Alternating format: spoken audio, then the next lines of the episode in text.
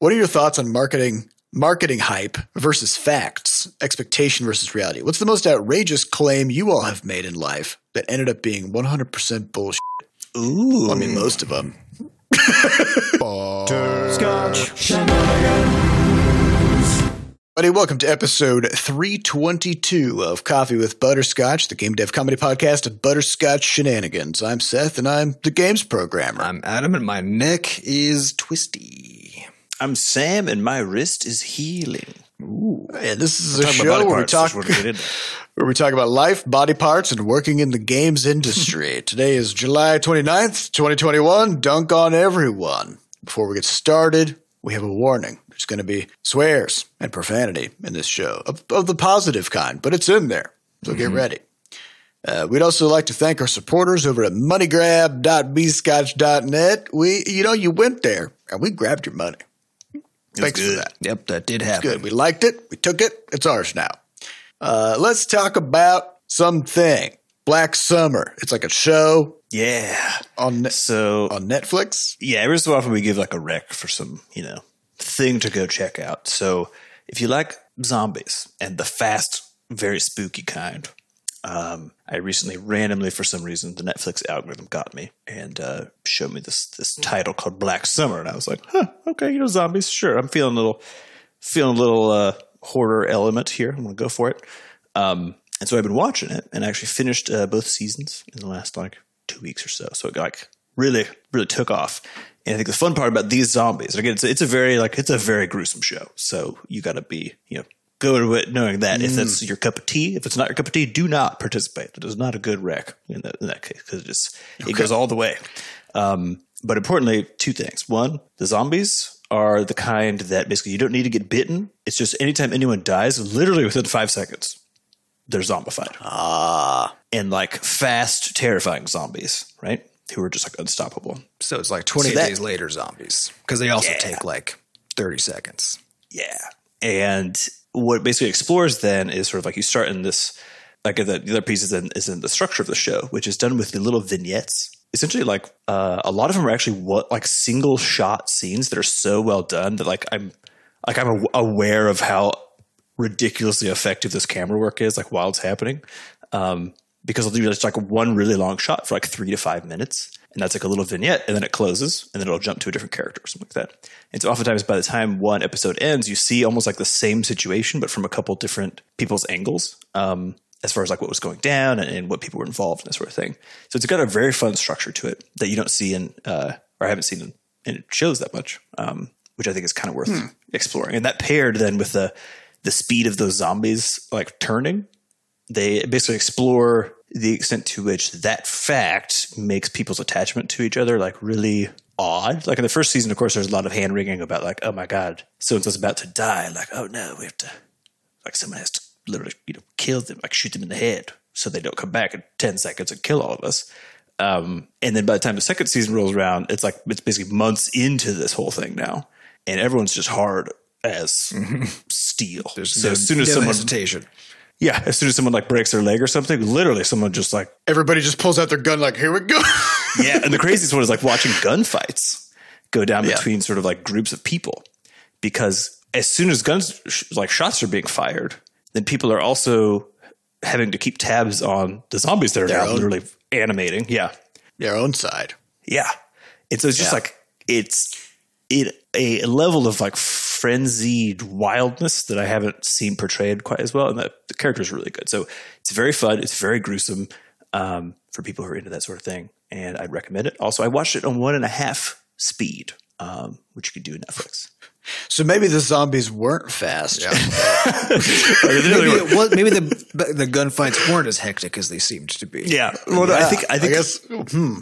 The reason it worked. For Why me, did you though- do that? Why did you watch it on one and a half? because the tension. That's weird. There's too much tension in the like it's too much. Oh. And so like instead of having to just sit there for literally like an extra, you know, minute sometimes while really creepy shit is happening and you're like waiting for the bad thing to show up, uh, you get there a lot sooner, which is this is never a thing I've actually like a technique I've used because I usually can't watch horror movies and stuff. But for some reason, it actually made it like palatable because the tension didn't get drawn out. So I wasn't just like fully ratcheted up for so long. So that's like a weird thing about it that I found for myself. And I don't know if you guys have done that before, but like it's it worked very well. So I have a hard time. I, I at some point, I think Sam, you had recommended listening to podcasts on faster Yeah. speed, and I, I had tried that, but I found that I I have a hard time paying attention to things verbally at normal speed, and then Mm. if it's sped up, because if my mind wanders for a second, you know, then I've missed even more you're way off stuff than. I did before, and I'm way off track. And so I found myself rewinding, and it took me longer to get through the podcast interesting. uh, with that. So you're saying that, that in this show, that I assume this is an apocalypse scenario because every zombie show is an apocalypse scenario. But that kind of made me think, would it would be kind of interesting to have a a show where basically the fact that people become zombies when they die has just always been true, Mm. and So you're society you're now has in like a far future society where like there is a society that's not an apocalypse anymore, but they're it's just, just, uh, yeah it's like what would the like cultural implications of that be and what would like the what would the religions of the world be at that in that kind of a Yeah. Place right because like people would still just be doing their normal day-to-day lives they'd be going to their jobs they'd be like farming or going to work like whatever and everything would be running as normal but then there would be this kind of undertone where like death is viewed like way differently Yeah. because it's gonna come get you. yeah yeah, I think that's what's fun about that second season because it shifts into more of that. Like the first one's all about like people versus zombies, and then the second one is actually like a really heavy mix of just people versus people. Mm-hmm. Given the fact that once you kill a person, they turn into a zombie, is actually sort of like what's happening. In second if season. there's one so thing you can trust about people, they will continue to be horrible to each other no matter what. I mean, yeah, that's sort of like that's what basically the second. That's season what, is, yeah. which is- Which is I like, I mean, every every one of these shows is the same thing, right? It's just like, oh, we got to deal with the world against like us. It's now us, the whole world, co- you know, coming together for this thing, and then literally like a year in or whatever, they're just like, oh, wait, we hate each other though, right? Forgot about that. Actually, yeah, let's keep on moving each other. Yeah, but that's why shows like uh, like Parks and Rec or The Good Place or uh, you know uh, like Ted Lasso or whatever. Like Speaking because those shows aren't they don't have that right. Those shows are just like, hey, here's some people who are all uh, they have their flaws, but they are trying to be good and they're like they're working together for for stuff, right? Mm-hmm. Which I think you know it's just so much more. It's, it's so much nicer It to is. watch. yeah, Ted Lasso season two started. I don't. Mm-hmm. I haven't watched any of it because I think I think my my wife wants to wait until it's like out so we can just kind of Yeah. watch the whole thing. You know. That's where I'm uh, at. so yeah, so we're so we're now rewatching the first one, which my my wife has already done a few times, I believe. But uh, for me, it's the second watch through, and it is just such a good fucking show. It is so good. I will say And, this and there sort was of like stuff that I read differently the first time that now, like upon second viewing, mm. like some of the character behavior, some of the things that they say and stuff, like it now has a completely different read on it. I'm like, oh shit! Like they, like there are these moments that you think that you think a character is doing one thing, like something really, you know, in that in that context. Um, but then you realize there might be this other, there's just this other layer there, you know, of like a thing that seems to be bad, uh, or seems to be somebody like losing control is actually them like demonstrating to somebody else that they are stronger than they thought they were, you know, and like this, this kind of shit, you know, like it's just, it's so good. So, uh, It's a good show. yeah, we basically binged the first season though. So, I'll, I mean, over again. Uh, so now we'll be back Yeah, I waiting, think I, I guess. feel like Ted Lasso is a good sort of rec on the other side of this uh, of this scale, Right. Yeah, like the Black Summer direct situation.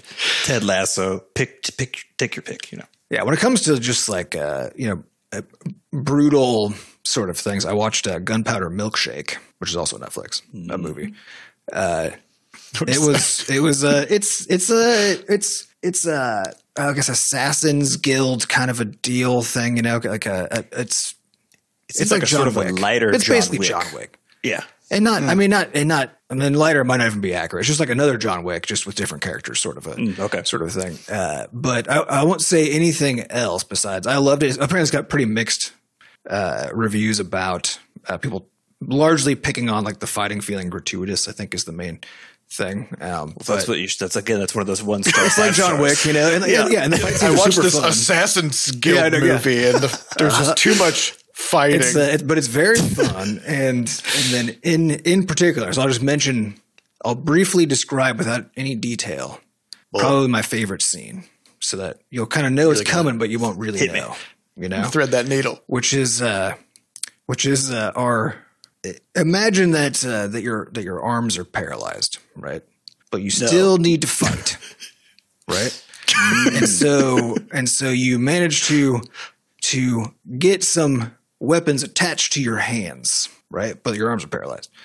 So what are you going to do to uh, to then fight, right? Because if your answer is spin around and whip your arms around really hard to say, to get these them into arms, the air, or are they just is the biological flails at this They, point? they become biological flails. So What? that's a whole that's a whole thing. So basically, once That's that once that moment, like I was already in it anyway because it was very fun.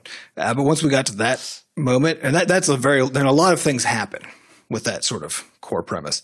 And uh, and it was just so over the top and absurd and hilarious. Uh, That's Is what I saw. Daniel Radcliffe in this? Because it sounds like a Daniel Radcliffe it's hmm. type of that situation. moment is like has that vibe. Which if you have if you've seen that movie, uh, Guns Akimbo, uh. that is some wild, wild shit. I mm-hmm. can't even say I recommend it, except it was so over the top and absurd that maybe you, you do have to watch it. You know, like I did watch the one where he was dead. wild. He's been in a lot Yeah, of weird seen shit. I don't know what Daniel's Yeah. up to, but Yeah. I'm here for it. You know, I'm showing up. Yep. He got all of he got all of his like pop culture cravings out of the way by the time he was in his like mid 20s where he's like I've I've done that part of my career being super popular being in movies that everybody watches making lots of money. I've done that part now. Now I'm going to be a farting corpse in a movie that nobody watches. Uh, or yeah this guns akimbo when he's got like guns like nailed, to, his, hands. Yeah, it's part of a reality TV show, like an underground illegal reality TV show, where they just pit two people against each other, and then whoever wins gets to be alive still and gets money, right? And uh, and so that's like Yeah, that's the like- that's the underlying thing. And then he doesn't intentionally get you know mixed into this, um, but then he does, and then And now Oh, he's boy. got guns nailed to his hands. yeah, and a lot. So anyway, happens. that's what I was wondering because, like, as you're describing this, I'm like, I mean, this is this is just a, this is a Daniel Radcliffe fight. Yes, if you, scene if you I've take heard that one. movie and then join it to John Wick, then that's basically what uh, this one is. So it's good. Yeah. Gotcha. Okay, well, let's talk about some studio stuff. Uh, so I want to have I want to have a CEO update. CEO. A letter from the CEO. Or we'll call it- How's it going? How's it going? Here's here's the segment title: View from the top.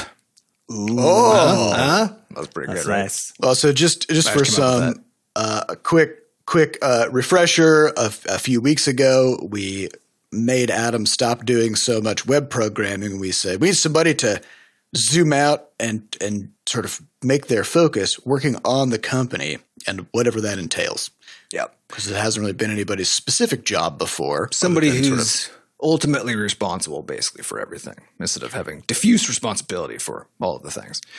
Uh, yeah. So I think uh, I don't have really like a structured set of thoughts on this because I've been having millions of thoughts over the past two weeks, and so uh, so the, I think the main things have been that going from a so transitioning from doing largely programming or at least you know deep thought work related to that um, to now having to kind of keep track of and figure out what is happening uh, and try to figure out how to like document that stuff and then be able to think about it and figure out what is this? Is this good? Right? When there's a when there's a million of these things um, has been the the that's been the difficult part of the shift because it, you know the transition from like focused work where I can hyper focus on it to here's a million things right uh, has been the the main challenge. Um, it's been doable because of ADHD meds. So you know, thanks for thanks for that. Whoever invented Thanks, Adderall. drugs. Yep. uh, so it's been it's been manageable and it has been fun. Um, I, but it, it is interesting as you start to dig because as anybody out there who's ever suddenly realized, oh hey, I haven't like looked deeply into this facet of my life, whatever it is, right? And as you start to dig, you're just like, holy shit, there's like there's a lot in here, and you just keep on There's going. some layers. and there's like bones are coming out, and like you know, and then you hit lava at some point. You know, there's just like so much going on in there because you just kind of just left it and didn't pay attention, right? And and that's basically what it feels like, uh, kind of working through how the company works. You know, why why are we doing the things that we're doing? What what are people doing? Um, like none of it is just like bad or doesn't make sense, but all of it's just it's not designed right. So it's all it's all fairly came to be organically uh, in a way that kind of got the job done. Um, and a lot of that was because we didn't know what the job was we were doing, right? Uh, and so so we didn't really understand. We didn't have the full picture of the problems, and therefore we couldn't have really precise, concrete, carefully designed solutions. And so everything's just a little fuzzy. So as far Uh, as like so- where you've gotten it to in the last uh, two weeks, then kind of what where I guess if you could pick like a thing that has been either a takeaway or a thing that now we're doing that we weren't doing before. Yeah, I'll, I'll I'll start from the same overall idea, which is, um, or I guess I'll, I'll start from the thing that led to the to the realization. Actually, probably is better. Did we talk about the problems board already last week or previously? Yes, We did, right? I'm pretty sure. I think we did. Um, so, so as I mentioned last week, we we put together basically a bug tracker, but for things that are not software bugs, things that are bugs with the studio, right? With things that happen as you're doing stuff or don't happen that should have. And uh, and part of this includes a template of like, okay, kind of fill out this this uh, this exercise, trying to nail down the details of what that was, so that people can now collaborate with you and help you figure out what's going on, what to do about it, etc. Uh, so the big takeaway there was that First of all, that's really hard. But second of all, the thing that makes it so hard is that we are all solutions focused, not problems focused, right? Mm-hmm. And and so what I So mean what does that- by what do you- yeah, yeah, what so, that so what I mean by that is in the process of identifying and then solving some issue, right? The first thing you do is identify the problem, right? And the next thing you do is, given that problem, try to come up with a list of things you can do and evaluate those, et cetera. Uh, So the problem is, is that we automatically are searching for solutions just in our brains as, as like problems come up, right? And so very quickly, something that we identify as a as a problem of some sort has already we're already thinking of it in terms of often a specific solution. Um, but but even when not then, it's you know some myriad like fuzzy idea of like here's all the ways we might deal with this, right? And so everyone is jumping right into solving the problem. The problem with this though is that how good your solution is depends on how well you've defined and identified the problem, right?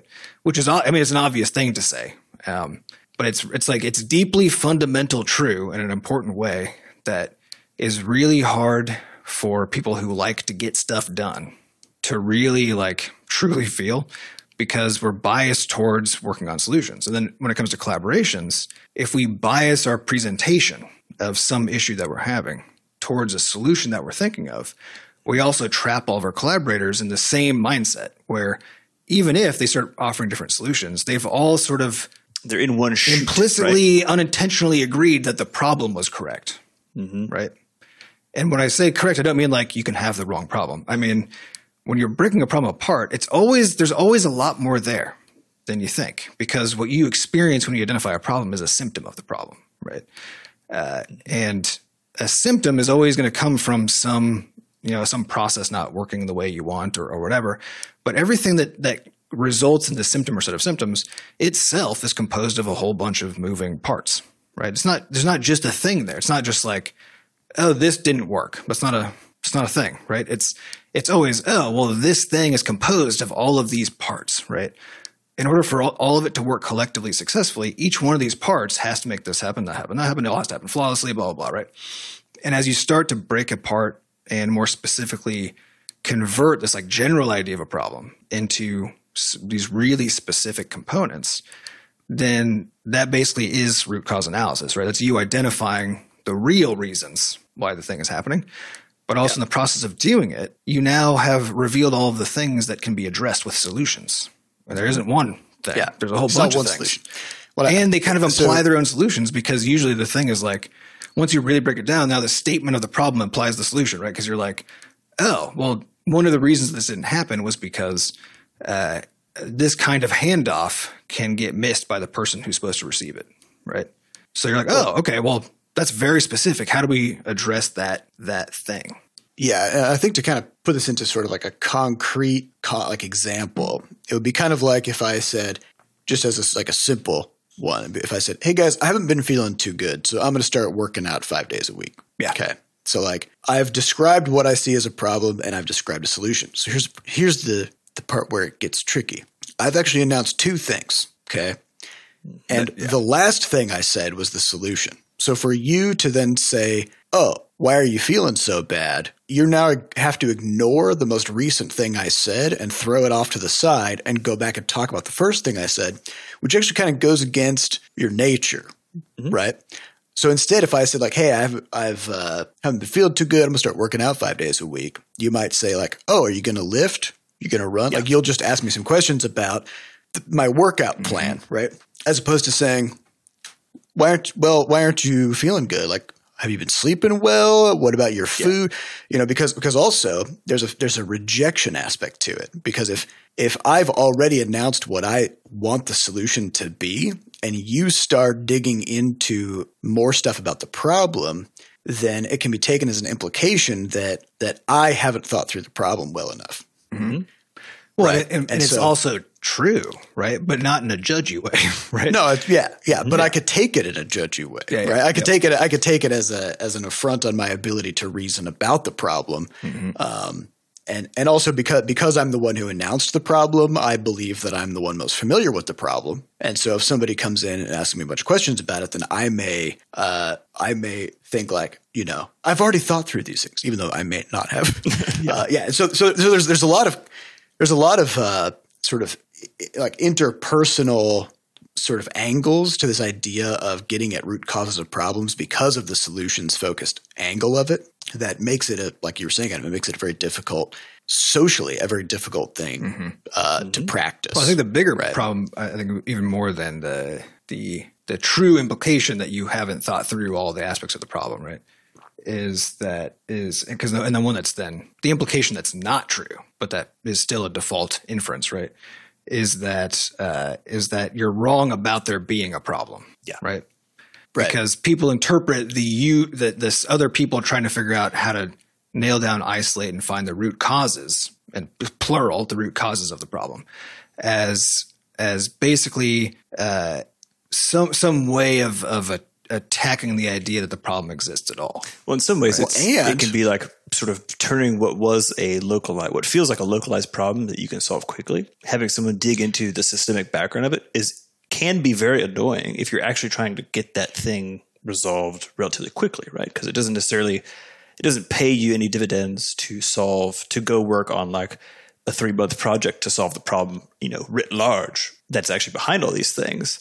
Uh, in a way that actually solves kind of the acute pain that you're experiencing with regard to like whatever that weird sort of symptom set was, right? That you're kind of dealing Yeah. with. Yeah, well, that's the thing is that is that that bias towards uh, solutions and being solutions focused makes it so that you're slapping band-aids on stuff always because what you're actually doing is treating a symptom. It's it's the same deal as when you you know you feel you feel bad and you go like exercise, right? It's that will often help because exercise is good for you, right? And uh, and there are these other things that happen, right? But you're not you don't know why you feel bad, right? And so if you're very lucky, it's literally because you haven't exercised. You just picked the one right you thing picked the one right thing, right? Uh, but that's incredibly unlikely, right? It's it's it's in all likelihood, there's a hundred things going on in in your life and how you treat your body and how other people do and how you treat your mind and how other people do and so on uh, that collectively have put you into the state that you're in, right? Uh, and and there's nothing wrong with like fixing something, right?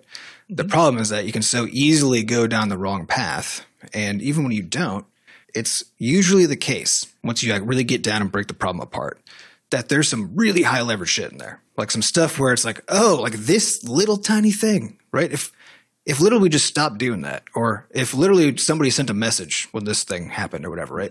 Uh, all of a sudden, a huge swath of potential problems go away, and it dramatically reduces or removes the symptoms too, right? Um, and so the problem with being solutions focused is that uh, is that not only are you usually solving the wrong problem in the first place, um, it's that you're expending a lot of resources. Yeah. When you could have expended a lot less and gotten a better or outcome. none. or none. Yeah, Because- like- and yeah. often just articulating the problem and like really figuring it out is actually just makes it so it's solved now, right? Yeah. And I want I think this is sort of the thing I want to uh, tap into here because one of the benefits we've had, I think, with the bounty board so far, the problems board, has been actually the slowness of it. And Yeah. Yep. because what, what what's required is like if you see a problem or you experience a problem, you, you go in there, you kind of like you know type up your you know here's here's what happened, sort of a thing, right? Uh, and then over the course of actually a couple of days, then you're you but you put your little kind of spiel together, and then you invite other people to kind of weigh in on the problem, right? So it's a whole team effort.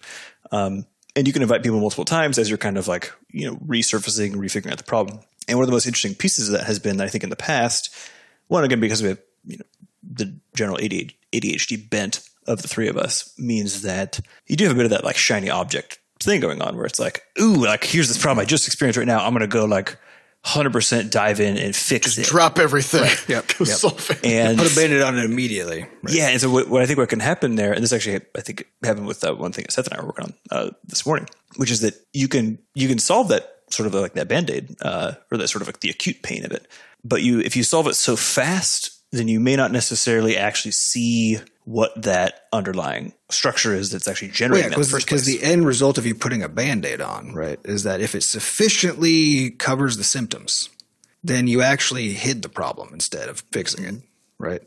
And and this yeah, this is happening constantly, right? And, and this is what I've been uh, I've been tr- I've been are constantly trying to say to the team uh, because it's not a thing that you can just like naturally do. I can't do it; nobody can, right? Where the the idea of if something is going well, that's also a signal that there's something that's not going well that's hidden that you don't know about, right? If something is going poorly, that's a really easy signal that something is going wrong. You should go look at it, right?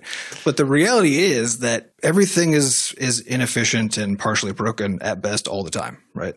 There's no like everything is perfect and works and, the, and could not be improved and is not actually causing dramatic consequences state you can get into, right? Uh, because, and if you think about it in terms of waste, it gets a lot easier. I guess waste and cost benefit, right? So even if you are not bothered by a thing that you're doing and it is getting done and it's correct most of the time, right?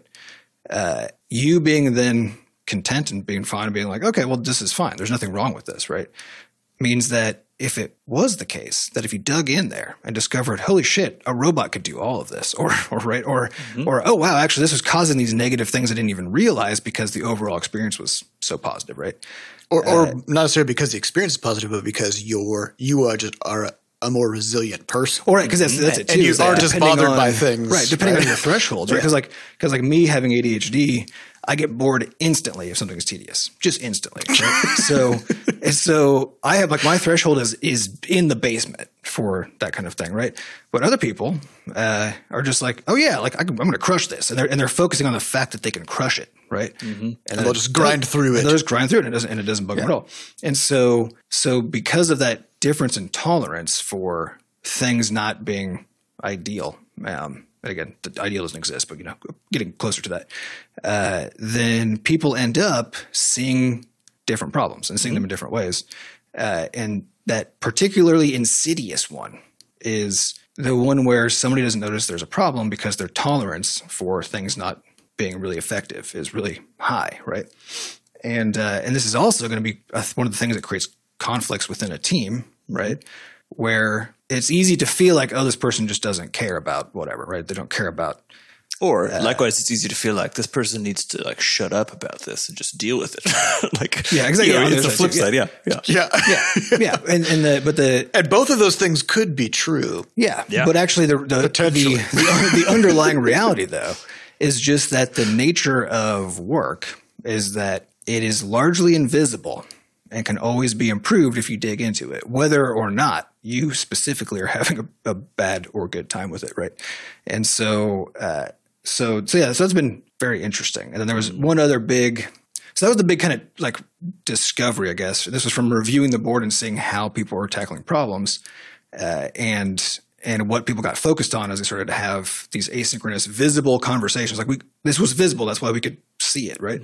Uh, because it was all happening in like the comments field of these cards, right? And so, like, I could just go look at it and see what did it look like when people tackled this this problem, right?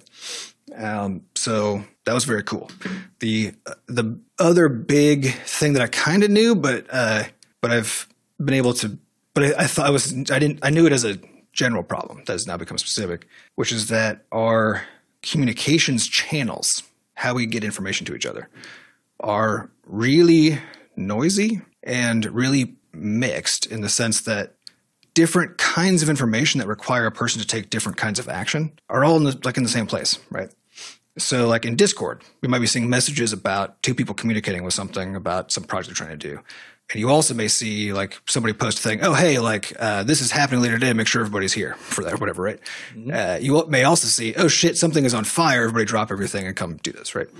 Um, similarly, like in our Favro board, they have their own little alert system. You might see alerts for uh, somebody pinged you because they need something urgently on a, on a card to, to get information, right?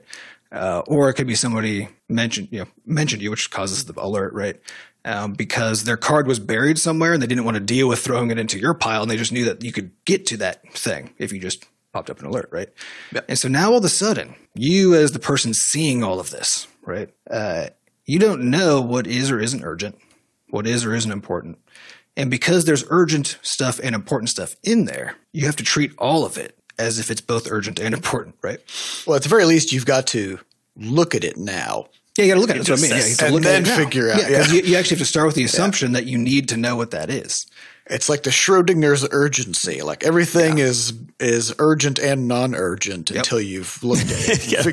Yep. and that was and that was the so that was the other thing that I think led to the very early. Again, this is something like these very early, very easy kinds of fixes where you just say, "Oh, okay." So like alerts in Favro now, like never can be urgent. If you need something urgently, you got to do it somewhere else because now now people get to interpret in the Favro board. Oh, an alert is just somebody trying to pull me into something, right? Just trying to say, "Hey, I want you over here at your earliest convenience," right? Um, and uh, and then similar deal with in Discord. It's kind of restructure it a bit, put some rules in there. Um, that can be very very easy, right? And now all of a sudden the channels of communication get unmixed, and so when you when you get an alert or when you get a message at all, then ideally there's a whole category of ways you get messages where you just know I don't have to worry about this until later, right? And Yep. this other one channel where like the things that you need to deal with this very moment come in, right? Which are actually oh, it's almost nothing. And I was, that was the thing I noticed too is that everybody on the team was treating so much stuff as urgent, just like so much stuff uh, everywhere, um, and and that was causing a sort of general sense of people not having control, right, and not having time. Um, Well, kind of feeling like really if you start working on something, you might have to just drop it. yeah, at any you never know what's going to happen, right? because some new well and this and and i think you're right about the communication channels where if there's a it's like having a pager you know like back in the day when like doctors would have a pager when they're on call you know and it's like that's the only thing that it's for uh, and so if your phone rings if other things happen it's like meh Mm-hmm. but when your pager goes off you're like shit Mm-hmm. somebody's trying to die i gotta go deal with this um, Yep. so have, having a singular communication channel that is for urgent stuff and every other thing can be dealt with as at, at your earliest convenience as you say um, yeah, Ideally, when you're planning focus your work, and so yes, if, if you're doing work and like plans of a on the order of a day, right? Then that's Yeah. perfect because like there's almost nothing that no piece of work that lands on your plate right now, you know, that can't wait until tomorrow. You know, Mm-hmm. there's just almost nothing, and so so if that's the default, is you just say, okay, like I, every day I'll like make my plan for the day. I'll like, get my inbox figured out, get everything prioritized, so I know what I'm going to do stuff in, and then that's what's happening, unless something truly actually urgent happens, which has to mean it's like on fire. Something is on the line for real, right? Um, and uh, but outside of that, it's like no, just make your plan and do it, you know. And uh, so yeah, that was that was uh, so those are the, those are the two very high level things um, that I have so far. There's a, a million other things. Um, All but, right, uh, well, we'll hit some are, yeah, those are the big ones. We'll hit some more next week. Uh, Yeah. it's all it's all pretty interesting. I, th- I think this this idea of of getting getting out of the work and and working on the work, I think is, is pretty important. There's that book, the the E Myth, which I think we talked about a long time ago. Yeah, we all yeah years ago we basically found all of those books and read all of them. Right? Yeah, and and this is this is and it's a, a theme that we we've talked about before, but this idea that uh, it's incredibly challenging to to be an employee and a boss at the same time. Yeah. right? Your incentives are mixed. Your attention is split. You're kind of, by definition, you're you're, just, you're half-assing two things, right? Yep. Um, and uh, and so I'm sure, yeah, we'll have just more and more kind of interesting things come Well, out. I think as- actually, yeah, as, since you since you noted that, I think uh, uh, an interesting point about that problem is when you're when you're an employee and a boss, right? Uh, because the the rest of your of your team is going to be treating you as a boss, right? Then there's an implicit assumption there that if you say something, then that's true, right? Or and, and I don't mean like true with the global capital T, as in like if you say like, oh, I That's need to what- get that's what's done. happening yeah, now, Yeah, that's what's whatever. happening now. If, if you say, oh, here's what I need, you, here's the solution I need you to take care of, right? Oh, like oh, I identify this problem, right? Whatever. Then there's this there's this built-in uh, default where the assumption is that all of that part of the work is already done in terms of like identifying the problem, clarifying it, understanding exactly what the things are, looking at the possible solutions with that really good, well laid out set of problems and so on, right?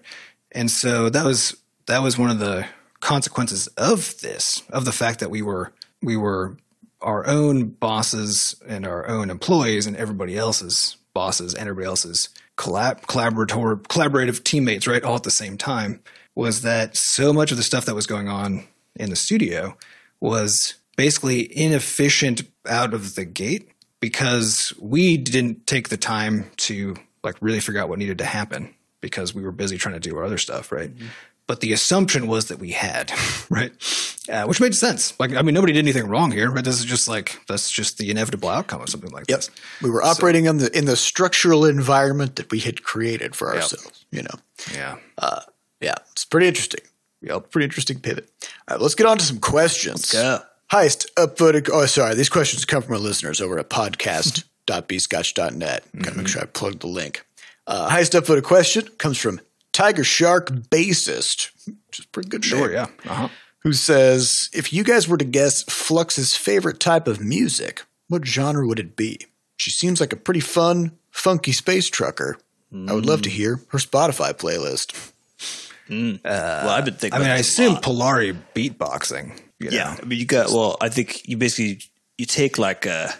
Well, actually, weirdly enough, this is sort of like one of those questions that you try to answer when you're coming up with the music scape for the next game in some ways, right? Because it's like, okay, how does when you say, okay, this is like a fun galactic trucker of some, a funky galactic mm. trucker of some sort. Um, I think it speaks to like trying to musically pull pull the feel of of this particular person or character into into the world, right? So weirdly enough, I've thought about this a lot. Uh, Yeah. and it kind of actually is along those lines, which is which is along these beats of like some some mix of interesting uh, acoustic stuff with then essentially more beats. So the Adams Polari beats thing, uh, which to me kind of ends up feeling something like I. I mean, I love the the vibe of like uh, I feel like lo-fi hip hop. If you're traveling through space, just driving around in a big space truck is like a dope scene. Um, and then kind of like some of that, some of that just like kind of dirty guitar stuff. Uh, country guitar is just so good.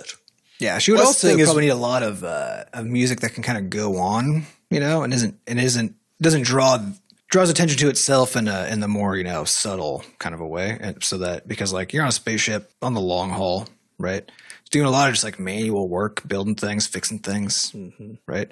You gotta you gotta you gotta have your mind sort of uh, pleasantly occupied all, at all times while also not being distracted. Yeah, yeah. You don't you don't want vocals for starters. None of it has vocal. It's just it's it's atmospheric background music, you know. But Unless it's alien got a language good- you don't understand, and that's fine. yeah, when it's got a good sort of uh, variation, because sometimes you're in that kind of contemplative, like just chilling out, uh, you know, being relaxed. Sometimes you got if you're having a bit of a rough day and you need to kind of get some pep in your step. You need you need something that slaps. Yep. You know, Yep. but uh, yeah, it's all pretty funky. It's kind of like a bluegrass EDM beatboxing sort of. I Uh, assume there must also be mixture. Some, yeah, there must also be some sort of uh, I don't know, like getting into the death metal te- territory in preparation for fighting. Uh, you know, bosses feels like the wrong word in the context of lore. You know, but it- it's the right video game term anyway. But when you are take you're taking on these uh, these challenging foes. challenging foes, right? And you gotta and you gotta get prepped because you always get prepped. You know, where you're Yep. making all your making all your potions uh, and you're getting your, I do your feel like- blades sharpened. Interesting question is like, what music would you would you listen to before like a light speed jump? You know what I mean? Because like that particular kind of uh, situation feels like something where you have to be playing some particular song. I think Well, it no. depends on how how in in the universe in the in the lore. You know, it depends on how trivial or non-trivial Yes, And- that's what I was going to say. and frequent and then dangerous. You know, it is right because if it's if it's non-trivial and dangerous, right, then this could be just your last moment, right? So that's that's a different sort of a thing than if you're just like, well, whatever, you don't even notice, didn't even, just barely register that it happened, right? Yeah. Yeah. So I don't know what what uh actually do we have FTL in in our universe in our universe?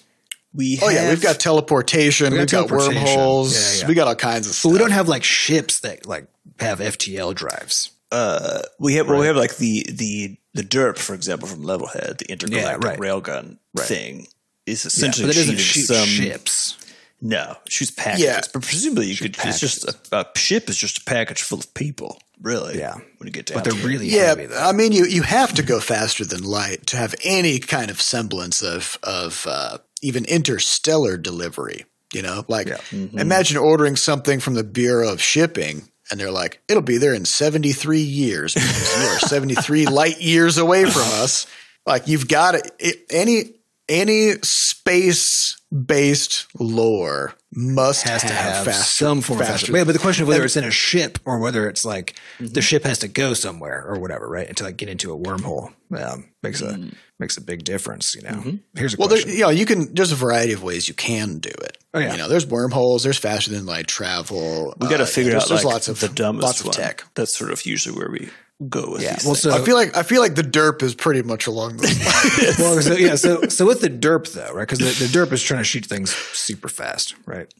yeah, Um, but the, so the main problem you're going to have with the with the derp is just the energy cost of getting something up to that speed, right? Because of course, the closer you get to light speed, the more and more costly it gets, like exponentially, to move a piece of mass faster, right? So the reason that light gets away with this is because it's massless. So here's the question: mm-hmm. Is the package made out of light? Is it a hard mm-hmm. light? Yeah, so this is where we've been going with this stuff is is exploring the the concept of hard light, which are one of the one of the materials that's in Levelhead, which are these they're just blocks that turn off and on. But we had to answer the question like, how the fuck would that happen? And so we were like, mm-hmm. well, I mean, It's hard light. if it was light but hard and you could stand on it, Yeah. then you're good to go. So if it has no mass because it's light, but it's hard, so it like Mm-hmm. right then now all of a sudden you can construct ships, you can construct true. packages, Massless. and now those parts are massless things, right? And so, I mean, it's this is what a lightsaber is, right? I mean, Mm-hmm. in- in a the idea that you could have like just a beam of light that goes out two feet and then stops. Yep. You know, like, come on. Mm-hmm. it's magic at that point, which is where we're leaning into. yeah, Uh, I mean, yeah, except this except it won't burn you and you can stand on it. It's It's hard. it's just hard It's not, it's not hot. It's just hard. I mean, you could probably heat it Yeah. up, you know. Probably. Oh yeah, yeah, totally.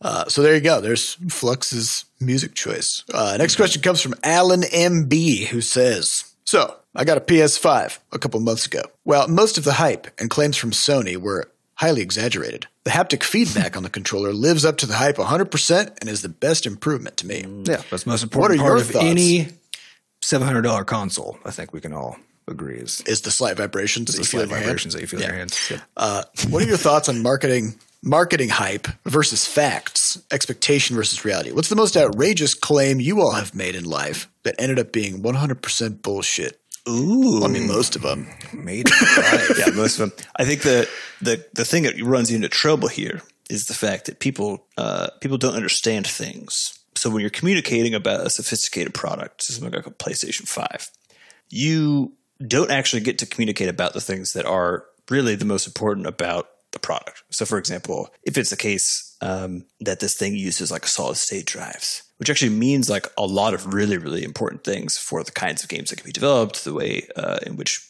the experience of the machine is had. How You actually- fast the loading times are. Yeah, like all these things are actually far more important usually than like the extra uh, haptic feedback, which also I've heard is just like dope because you can like pull back bows and stuff. Like it just apparently feels amazing. Uh, so much so that Xbox was like, yeah, we're going to probably do that with our next controller, um, which is always a good sign. But yeah, so like not to not to say that that is not literally worth buying a console for because it is. Like I think it's that's the whole thing is that any one of these little innovations is. It's the challenge when it comes to marketing is is not in depicting a reality, but it's in depicting what you'd call a, a truth, which is like a, a capital T truth, which is like The essence of an experience. yes, how do I convey to you what it is like to engage with this machine? There's a reason why, like in the case of PlayStation, that thing looks like a fucking sci-fi box that sort of just like got drop shipped in from orbit. There's a reason it looks like that because the, the what the team's trying to do is to communicate to you how sophisticated and like sleek and like just good, right? How futuristic. How futuristic this box, like this thing is, and you have to do that at every single layer. And so when you get into some of these claims about like what the thing can do and all this other stuff, all of them are if the marketing team's doing their job well, which obviously Sony's did, um, they're going to be trying to kind of line up along some particular like capital truth here about how they want you to experience this thing. And the problem is that you you literally you don't really get to pick. Uh, I guess is the weird part as a as a marketing team. Like you don't get to pick which one works. You can pick which one's Which try. one, which experience people actually can grok and then is Yes. compelling. Yes. And so things that, that are very easy to uh, communicate may not be the most important thing at all about the product, about the experience. It may even in some ways like associate it with things that kind of belie like other stuff that, that like doesn't actually come and like show up at all. But importantly, it's like it's literally not even remotely about that. It's about like what what particular thing about this product, about this game, whatever else, can I communicate that actually lets you get excited about it? So in the case of like we talk about ARK quite a bit because simply saying the line like "you can ride dinosaurs" uh, is enough to oftentimes get people to be like, "I mean, I kind of want to check out this game," right? So this is what we talk about when we talk about a hook. It's actually that. And hooks oftentimes aren't the most important part of the game, they're just about like getting your attention and being able to figure out what that is for any product is really fucking hard because oftentimes it's well, not what for you thought it was. yeah, well, for any yeah any product, this is true, but but in particular for ones that have really complex ways of interacting, so like Yes. a video game console, you know, uh, which not only is how you interact with it, but how you intera- interact with every game that is available on it, right? And it's also true of of a game. Um, it's as soon as you get into so it's it's true already. Um, I think my the favorite my favorite one that I've ever seen out in the wild of a of a weird marketing claim was a giant like person sized uh, ad thing at a Target a few years ago that was for some razor and it was like now with a metal blade for up to 100% more control. You mean metal handle? Metal handle, sorry, yeah, metal handle, sorry, yeah. metal, a metal handle, sorry, for up to yeah, for up to for up to one hundred percent more control. Right? Okay, unpack that. That means nothing. It means literally nothing. it's a metal handle. It doesn't do anything. It's a thing you hold As on to. As if uh, when I was shaving with a plastic handle, I was like, "Oh, I'm out of Yeah. control." I'm just wildly whipping this thing around. Well, what they wanted to plastic. do is they want to give you the sense of like because like using using a, a a physical item that's like hefty, right, Mm-hmm. and feels well crafted. Feels better. feels good. That's a, that's Mm-hmm. a good. It's, it's like saying like a mechanical keyboard, hitting slapping those heavy keys, right? That feels good, right? But it's not necessarily can't say that. doing anything, and you can't. Yeah, and like it doesn't work just to say like, oh, this metal hand, like this metal handle, like will make you feel It like just feels better to like you. it's better, right? Yeah. So so they're trying to get at that truth. Yeah. Right. Well, I was thinking but about in the a way that they feel drive. like a person will actually like somehow respond to because you can't convey the actual experience. And especially for a complex thing, there are so many experiences that are had that even if you just tried to pick one and accurately convey it, right, that would still be insufficient because your experience of the thing is not, oh, at this moment in time, this happened and this is how I would describe my experience, right?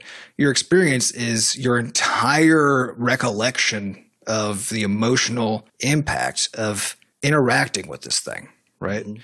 That's what you're, and that's what you're trying to capture when it comes to marketing. You're trying, you're trying to pick the overall like sense of what it feels like to be a person who plays World of Warcraft, uh, you know, whatever, right?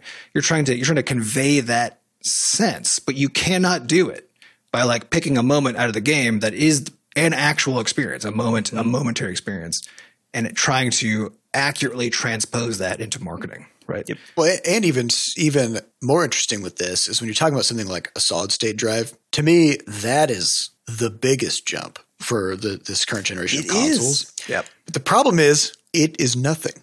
It's it's the lack of an annoyance that used to be there, right? And you can't sell someone an emotionally resonant message about like, hey, you're not going to be annoyed by this thing anymore.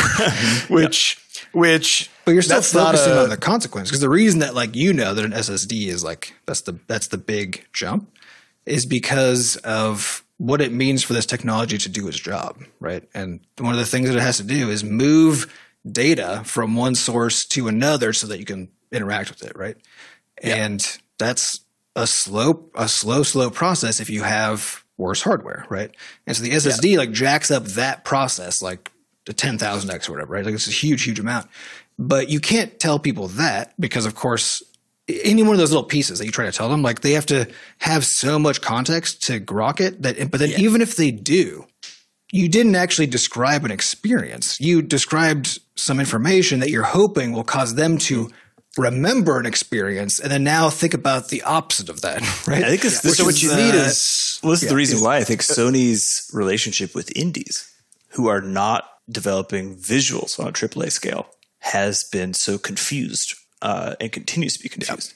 Because indies who are not making games that are visually stunning, I mean, literally, PlayStation's phrase was "what greatness awaits." Right, like their whole pitch is like you can you can be like inhabiting these literal like other worlds that people have built and they look like the world that you are in like it's just sort of an unreal situation. Graphical it's like they- they're transporting you. Yeah. And so this doesn't square well actually with like with with games in general that are made not at like that AAA quality budget which i think is why you know they're they just haven't been able to care as much i think about the indie sphere, indie sphere because it doesn't actually line up with the capital truth that's behind the console in the first place you know what i mean Yeah. Is it yeah, is it on brand for you to like play Stardew Valley on your PlayStation 5? Yeah. You know. literally no. yeah it feels weird to even say it right yeah. Yeah. And of course you can. You're gonna have a great time doing it, but it doesn't. It doesn't fit into. I, I assume it's the on there. I don't I don't know if it is. But- It's probably everywhere, but yeah. Yeah. Yeah. Uh, yeah, because yeah, 'cause like you said, it's the the marketing is is yeah, it's all about that that fidelity. So Mm-hmm. it is kind of confusing. Yeah, it, it has to be dishonest to be honest, right? Is the is the thing. But because that's true, then you're always riding this this line of yep of does your dishonesty convey the truth, right? Because that's a really really hard needle to thread.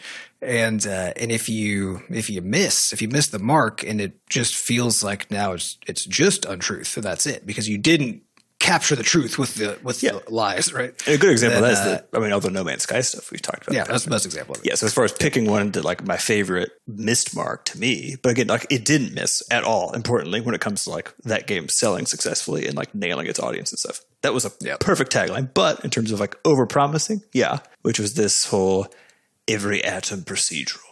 There aren't any fucking atoms in the game. What did we- like again if you want to get down to like what the difference between marketing and dev is like that's the difference in that But if you, right but also if you think about the stuff that people were so angry about, right, when it comes to that game, at least in my recollection, it was all specifics. It was all like, oh, you said that this would be like literally true, and this would be literally true, right? Mm-hmm. And well, while people were when they actually got the game and played it, they were like, oh, well, like this proceduralness isn't like actually as interesting as I hoped it would be, right?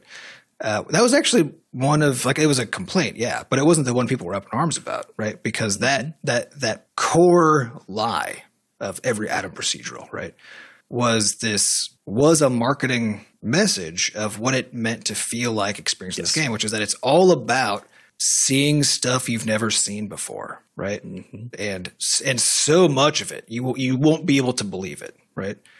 And they actually got close enough to that even at launch that that wasn't the main complaint, right?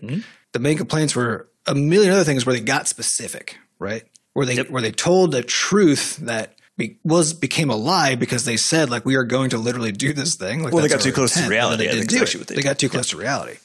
Uh, and and so yeah, so you can get hurt in both ways, right? If you if you get if the truth is too concrete, uh, or so actually, if the lie is too concrete, yes when attempting to get at a truth, right?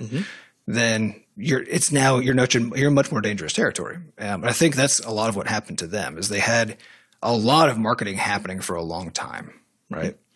And uh, and the messages that they were putting out were all over the place in this space of like how specific the There's claim was, implications right? about features that then and all, they ended yeah, up and all the implications specific about later. features. Well, it wasn't even just yeah, it wasn't even that. It was it was they they would just always say yes. If somebody said like, Yeah, right, "Can yeah. you do this in the game?" They'd be like, "Y- "Yep, yep, you can." Because I remember they never announced multiplayer. They just answered people's questions Right, yep. about multiplayer by saying, "Oh yeah, sure, yep." Yep, you can do that. But if you, but if you look at the, the like if you looked at the features list of the game at launch, they didn't mention multiplayer anywhere.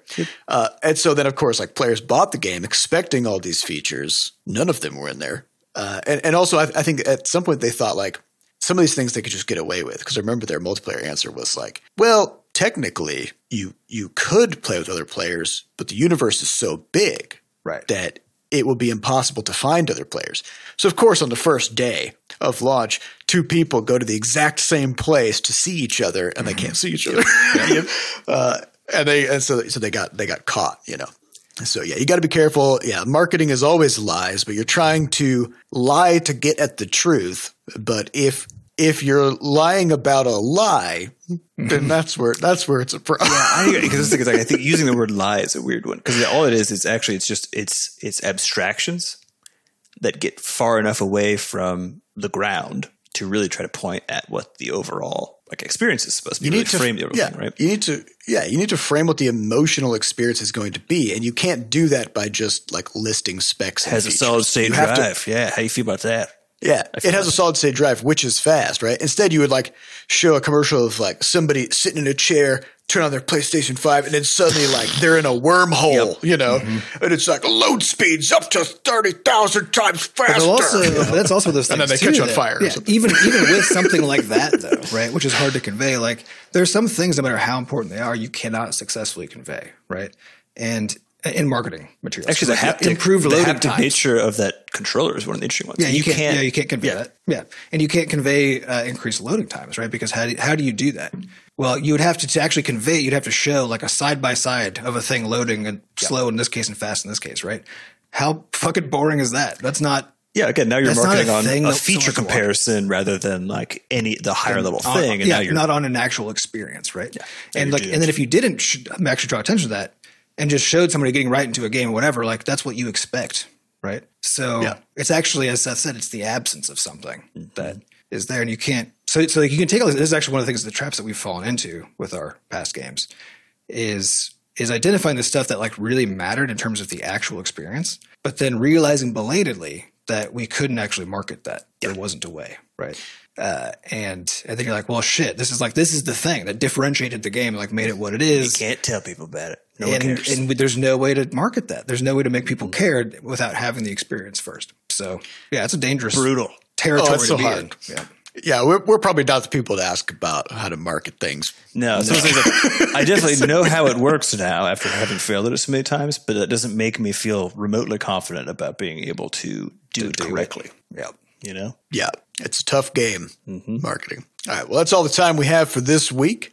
Uh, we'd like to thank our producers, Fat Bard and Jen Coster, for putting the podcast together. And thanks to our community moderators who keep our Discord running. To get more involved in the Butterscotch community, just go to podcast.bscotch.net, where we have links to the Discord, a way for you to donate, and links to the archives. Thank you all for listening. We'll see you next week. goodbye.